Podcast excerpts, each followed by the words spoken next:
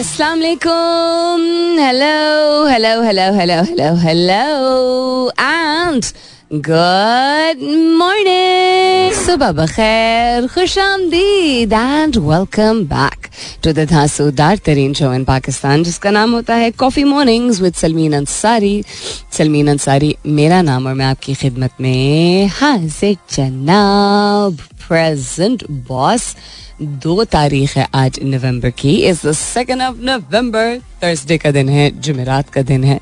उम्मीद और दुआ हमेशा की तरह यही कि आप लोग बिल्कुल खैर खैरियत से होंगे। I hope you doing very well wherever you are whoever you are और बहुत सारी दुआएँ आप सबके लिए। अल्लाह ताला सबके लिए आसानियात फरमाए। आमीन। सुमामीन अगर आपका सुबह कभी इत्तेफाक हुआ है कि काम पे जाते हुए या आपने छुट्टी ली हो या आप दफ्तर ना जाते हो काम करने के लिए कुछ और आपकी ज़िंदगी के मामला हों तो किसी आप मार्केट या मरकज़ जाएँ। मैंने कराची में भी देखा था जब वहाँ हम रह रहे थे, वहाँ रिहाइश थी।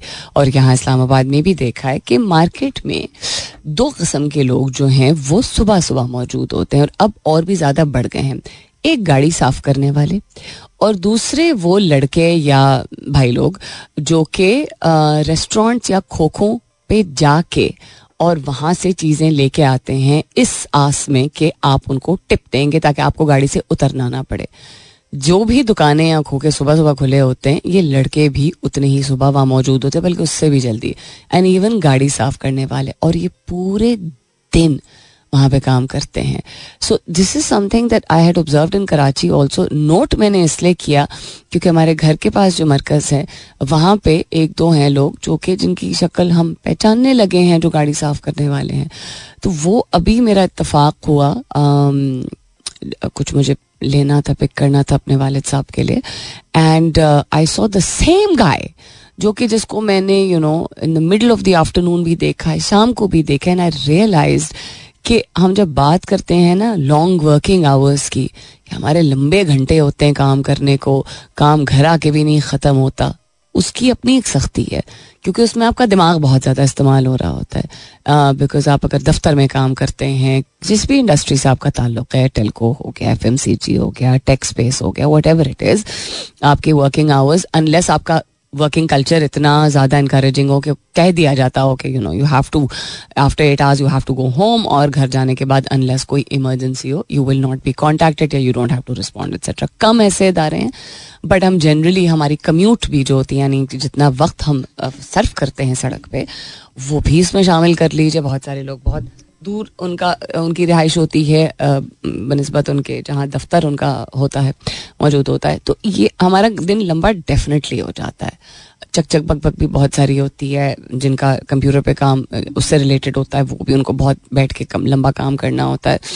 लेकिन आई एम जस्ट सेइंग कि जब इन लोगों की सुबह सात या आठ बजे शुरू होती, काम की ही और जब तक दिहाड़ी मिल सकती है या ये कमा सकते हैं, ये मौजूद होते हैं और कोई फिक्स्ड इनकम तो है नहीं। रेट लगा लेते हैं जिस तरह शायद रावलपिंडी में कम हो या शायद इस्लामाबाद के कुछ और इलाकों में कम हो, लेकिन कपड़ा मारने के डेढ़ सौ रुपये होते हैं अगर गीले कपड़ा मारने के दो सौ, ढाई सौ रुपये होते हैं। अगर आप एफ़ सेवन ई सेवन में हैं तो तीन सौ रुपये लेते हैं। लेकिन वो टायर शायर भी धो देते हैं गाड़ी के।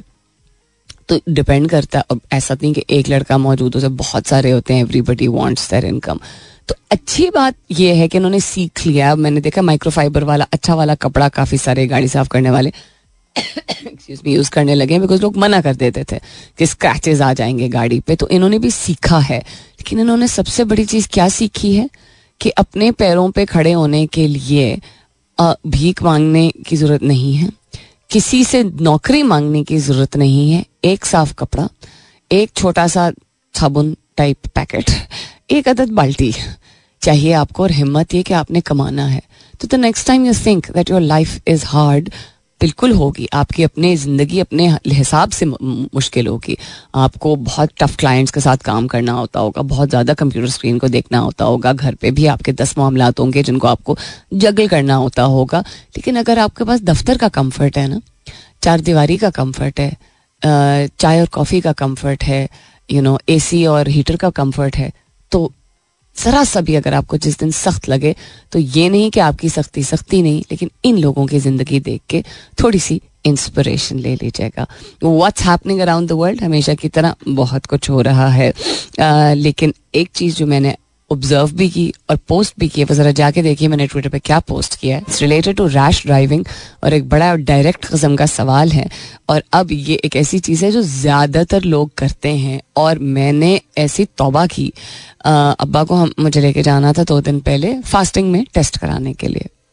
शुक्र अलहमदिल्ला कि जो लेबॉरेटरीज हैं वो मतलब क्या कहते हैं वॉकिंग डिस्टेंस से कहते हैं, उस पर हैं। खैर, अब, अबू को अब हमें ध्यान रखना होता है तो मैं गाड़ी में बिठा के ले गई और जिस तरह लोग गाड़ी चला रहे थे और उन सारी गाड़ियों और सारी बाइक्स पे बच्चे मौजूद थे यूनिफॉर्म वाले या कलर क्लोज में होटल के स्कूल लेके जा रहे एक तरीके से गाड़ी चला रहे थे सब एंड दैट इज़ मैडनेस उसी से रिलेटेड मेरा आज का सवाल है। हैशटैग के साथ अपना जवाब ज़रूर पोस्ट कीजिएगा. Go and have a look on my Twitter handle that's with N S U L M double E N other than that five ways to show your visionary leadership skills एक interesting article है seven positive psychology habits for every day okay seven ये तो छोड़ देते हैं seven seven करके ICC cricket world cup points table I am sure आप लोग ताक ही रहे होंगे उसको कॉन्स्टेंटली मैंने उस दिन पोस्ट किया था ना कि ये पड़ोसी क्या खा के आए हैं मैं तो पूछती हूँ अब मैं पूछ रही हूँ साउथ अफ्रीका क्या खा के आया भाई ओहो ओहो डिकॉक ने सबको डिकॉक कर दिया है वो दूसरा इनका जो है वैन डूजन नाम है ना इसका? This that how you pronounce it very very very very clear intent with which they are being people with poor speech etiquette always use the seven root phrases says public speaking expert ना ये आज के लिए नहीं हम देखेंगे। Deepak Chopra shares is formula for successful leadership and how to make your own अच्छा okay उसके अलावा काफ़ी कुछ है पाकिस्तान के हवाले से भी काफ़ी सारी चीज़ें हैं इंटरनेशनल स्पेस में क्या और उस पर भी नज़र डालेंगे लेकिन इसके बाद फ़िलहाल के लिए good morning Pakistan Ever wondered why people put their lives at risk whilst driving crazily to work or dropping their kids off to school? Why do their lives or the lives of their family members not matter to them? That's the question that I'm asking you this morning. इसमें सुनने वाले भी बहुत सारे लोग शायद शामिल होंगे बिकॉज़ देर हो रही है, ये एक लफ्ज़ है जो कि मैंने भी बचपन में बहुत सुना है। और बाबा तो हम, हमारे, अल्लाह ताला उनको सेहत तंदुरुस्ती दे और उनका साया पे कायम रहे जब तक मुमकिन है। बाबा never wanted us to leave at the last moment बाबा का बस नहीं चलता था, आधे घंटे पहले जो निकल जाए ही हैड आई रिमेंबर एक ऐसा टाइम था जब हम जिस स्कूल में थे, उसका जो कैंपस था, वो ऐसी जगह पे था जो कि जहाँ पे रश होना शुरू हो गया था। और उसी टाइम पे बाबा की जॉब जो थी, वो जनरल मैनेजर टेलीविज़न थी। So it was it was long hours stressful and demanding कस्म का काम ऑल्सो अम्मी की पोस्टिंग हो गई थी, जिस स्कूल की वो हेड बनाई गई थी तो उस वो ब्रांच थी पिंडी में। और उस वक्त श्रीनगर हाईवे जो कश्मीर हाईवे वो सिंगल था। एक सिंगल रोड थी।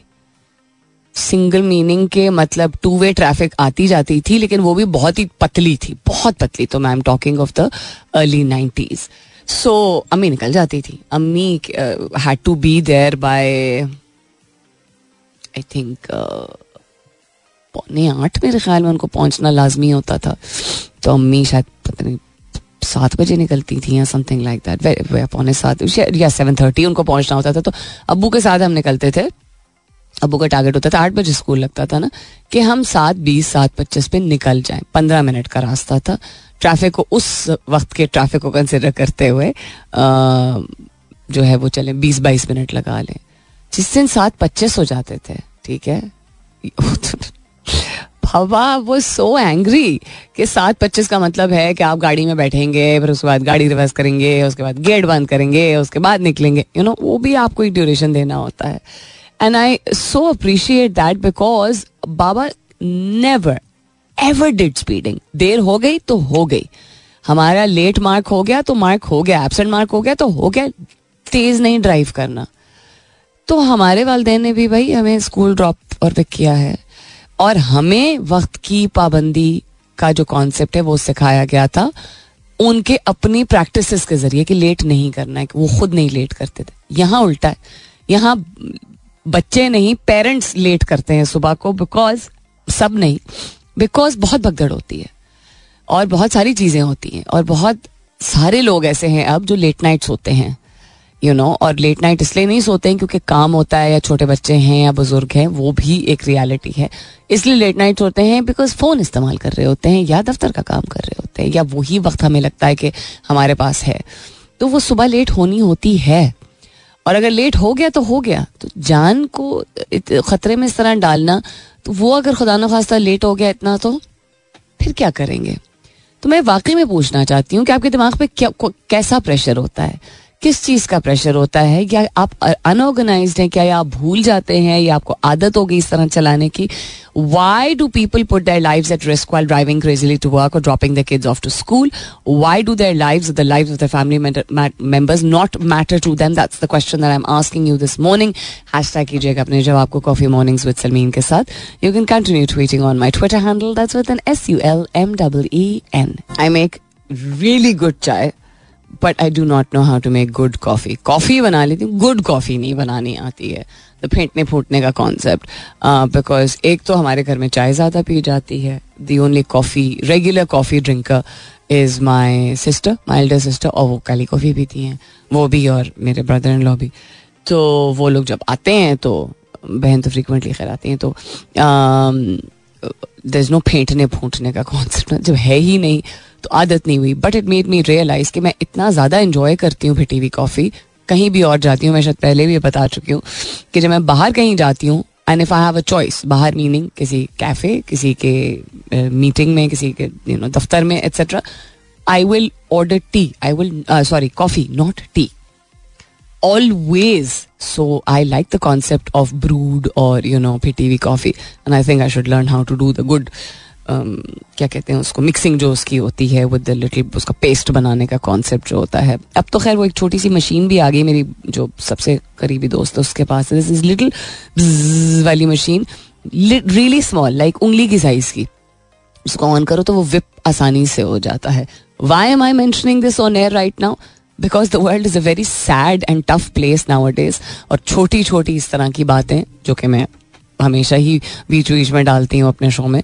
ज़रूरी होती हैं ताकि थोड़ा सा इंसान बेहतर फील कर सके। और ये फीडबैक भी मुझे पहले भी मिलती थी, अब बहुत ज़्यादा मिलने लगी है। बहुत सारे मुख्तलिफ़ लोगों से जो कहते हैं, ओ, आप सलमीन के साथ काम कर रहे थे फलाने प्रोजेक्ट पे। ये रिसेंटली भी हुआ था, पहले भी बहुत मरतबा हुआ है कि हम सलमीन सारी का शो सुनते हैं। Because I work as a portfolio development consultant and organisational development specialist तो वो जब लोग मिलते हैं आपस में, जो मेरे क्लाइंट्स होते हैं, वो किसी और, अपने क्लाइंट से मिलते हैं, किसी और उससे मिलते हैं तो वो एक जनरल कॉमेंट ये कहते हैं कि सलमीन का शो सुनने से we feel better in the morning about life thank you very much that's very kind of you तो ये बेटर का जो फॉर्मूला अगर मैं ब्रेक डाउन करूँ, वो यही है कि there is research and there are important things thought provoking things लेकिन ये छोटी, बड़ी, आम ज़िंदगी से रिलेटेड यू नो कद्दू टिंडे कितने के मिल रहे हैं आजकल टाइप बातें जो हैं, वो बहुत ज़रूरी होती है वेरी वेरी एसेंशियल ऑल्सो बहुत ज़रूरी होता है, nobody is responsible excuse me for fulfilling your dreams and desires you are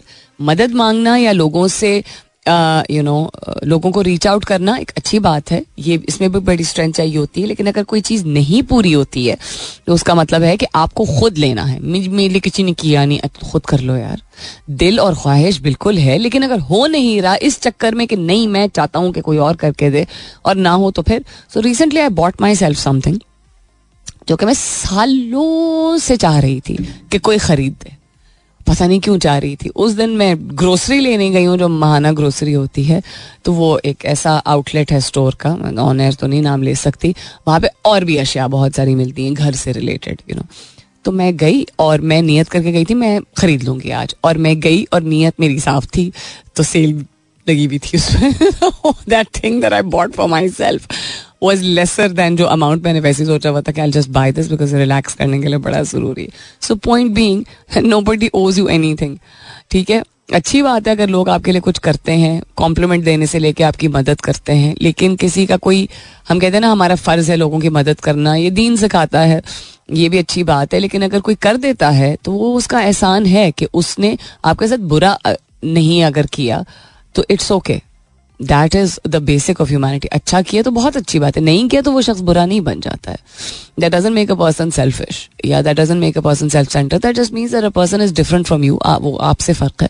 और आप अपनी ज़िम्मेदारी लें कि आप चीज़ें अपनी अपनी ख्वाहिशात, अपने ख्वाब, अपने इर्द गिर्द जो चीज़ें हैं जिनको आप चाहते हैं आपकी ज़िंदगी में शामिल हो, उनको जिस हद तक आप यू नो कर सकते हैं अपनी ज़िंदगी में शामिल करना, शुरू कर दीजिए।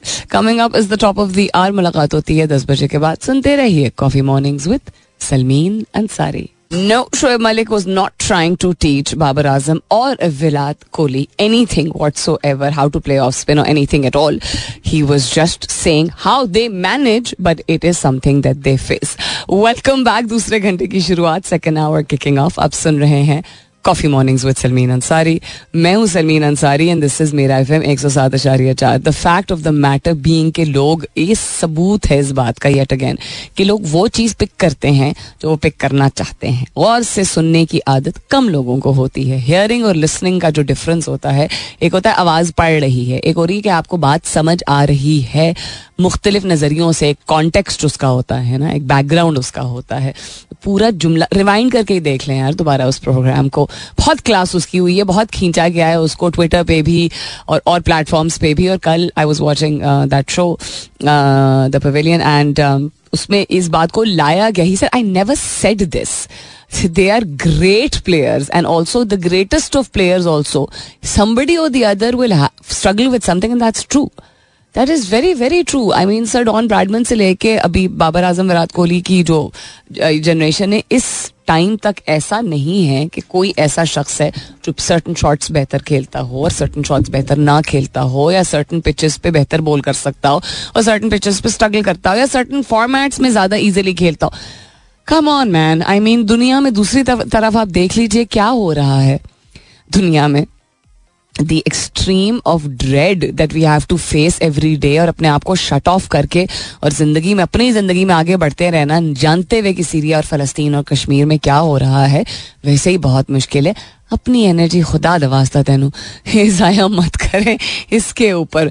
Seven video cameras we love for every kind of traveller अच्छा okay can ending inflammation help against depression this sound very interesting science health and technology का एक मिलाप है। ये आर्टिकल इस पर भी नज़र डालते हैं। लेकिन इसके बाद stay tuned so according to research chronic illness chronic illness का मतलब होता है कोई ऐसी बीमारी जो कि आपको बहुत तवील अरसे से है या बहुत तवील अरसा नहीं, कुछ अरसे से है और आपको चूँकि वो ऑन गोइंग है एक ऐसी चीज़ है जिसका आपको सामना करना होता है, उसको मैनेज करना होता है depending on what it is और आप किस उम्र में हैं और जेंडर में हैं एट्सेट्रा एट्सेट्रा तो वो आपकी उसकी इंटेंसिटी भी उसकी शिद्दत पे भी डिपेंड करता है शिद्दत ज़्यादा हो सकती है। तो क्रॉनिक इलनेस आपके लिए जिसम पे तो टफ होती ही है मेंटल हेल्थ पे डिप्रेशन पे आ, का की वजूहत में से एक वजह आपकी जिस्मानी सेहत भी होती है। क्योंकि ये जो लोग कह देते हैं ना शुक्र अदा करो तुम ज़िंदा हो शुक्र अदा करो कि तुम्हारे पास दवाइयाँ हैं शुक्र अदा करो कि तुम्हारे पास सहूलियात आपको क्या लग रहा है कि मेरी शक्ल पे चूँकि नज़र नहीं आ रहा है, एक बोर्ड नहीं, एक साइन नहीं है, मैं मीनिंग एनी वन कि मैं शुक्र अदा नहीं करता हूँ? तो तकलीफ़ हर वक्त आप, अगर आपके जिसम के एक हिस्से में हो रही हो, आप कोई चीज़ मैनेज भी अगर कर रहे होते हैं, वो तकलीफ़ दे होती है।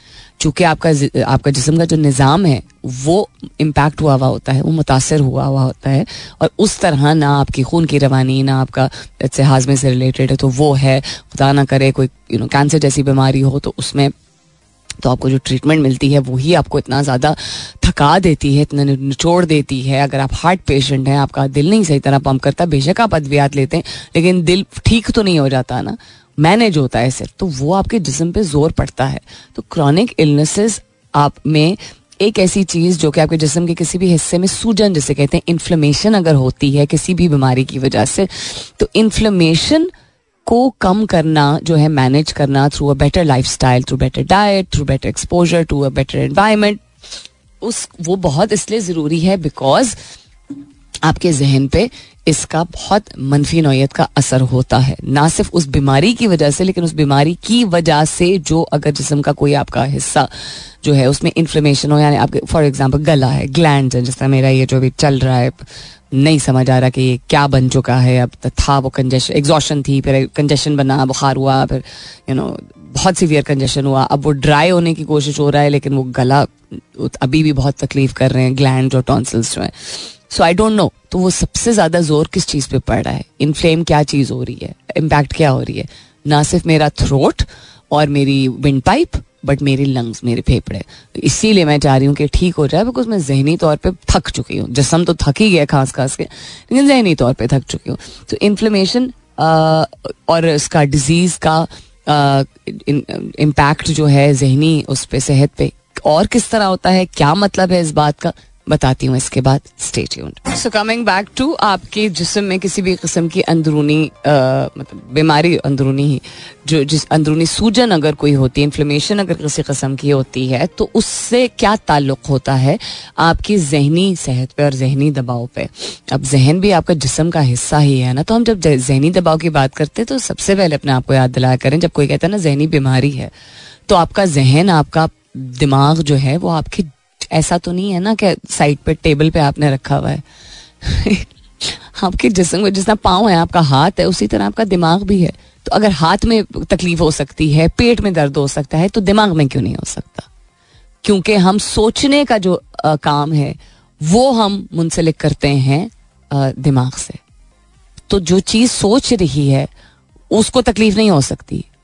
खुदा ना करे खुदा ना करे अल्लाह ताला सबको सेहत तंदुरुस्ती दे। स्ट्रोक होता है तो क्या होता है? ब्रेन हेमरेज होता है तो क्या होता है? जिसमानी तौर पे दिमाग आपका इम्पैक्ट होता है। तो मेंटल इलनेस भी यही होती है, जहनी बीमारी भी यही होती है।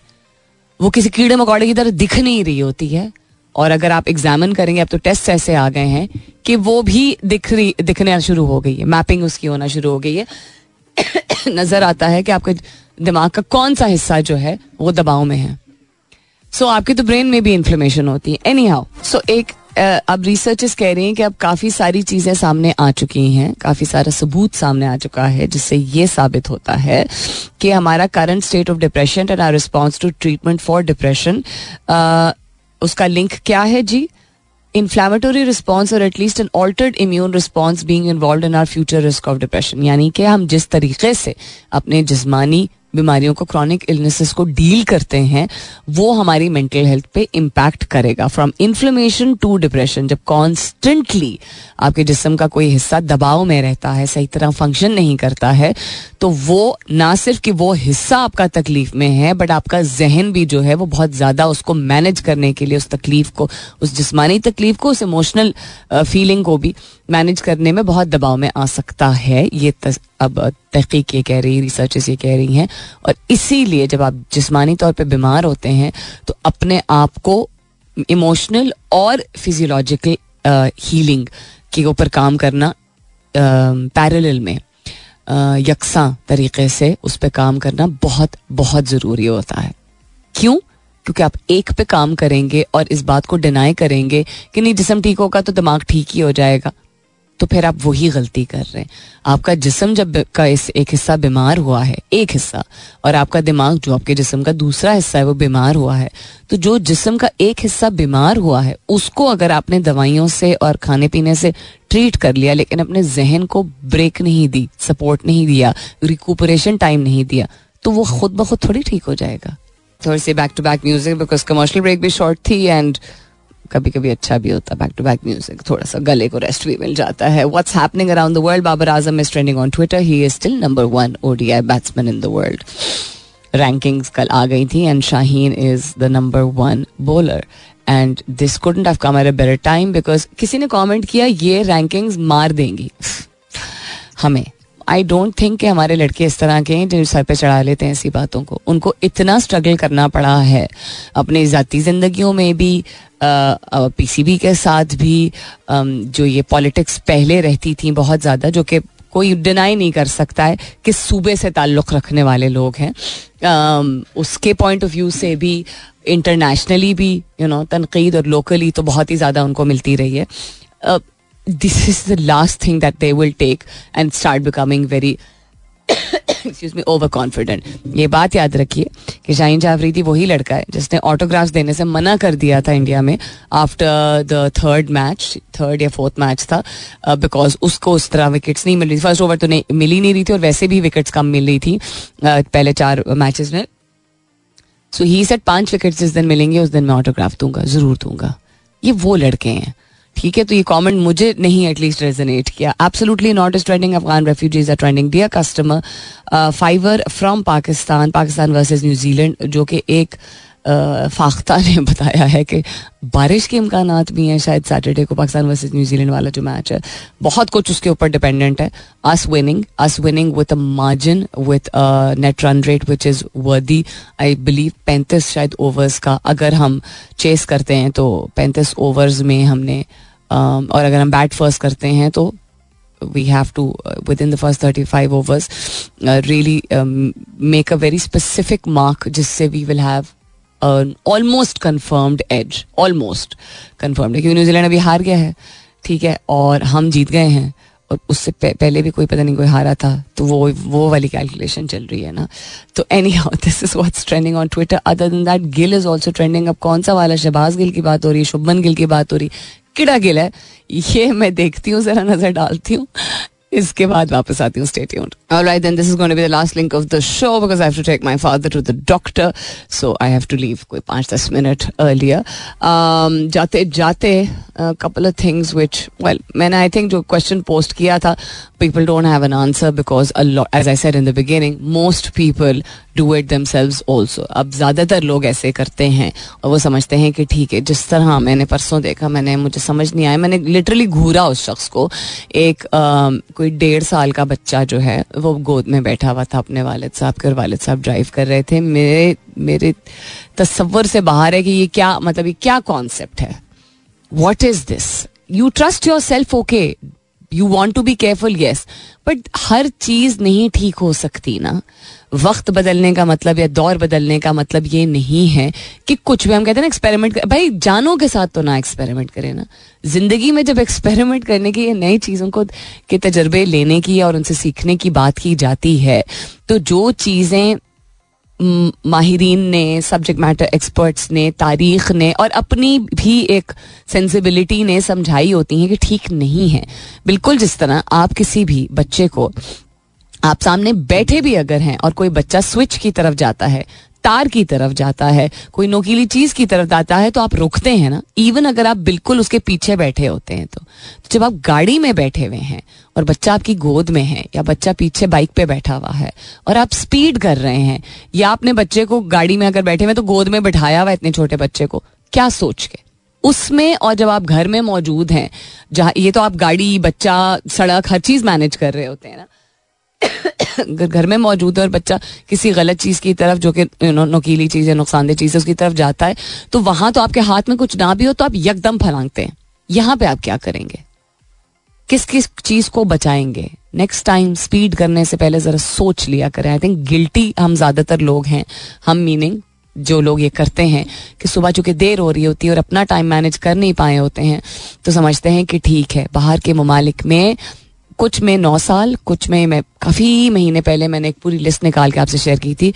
कुछ में आठ साल, नौ साल, कुछ में ग्यारह साल, कुछ में तेरह साल की उम्र तक का बच्चा आगे वाली सात वाली सीट पे भी नहीं बैठ सकता। पीछे बैठना ज़रूरी है। इतना प्रोटेक्ट किया जाता है। तो हमारे बच्चे फालतू के हैं।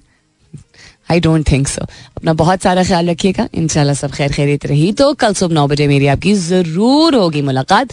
तब तक के लिए this is me Salmeen Ansari signing off and saying thank you for being with me I love you all and sayonara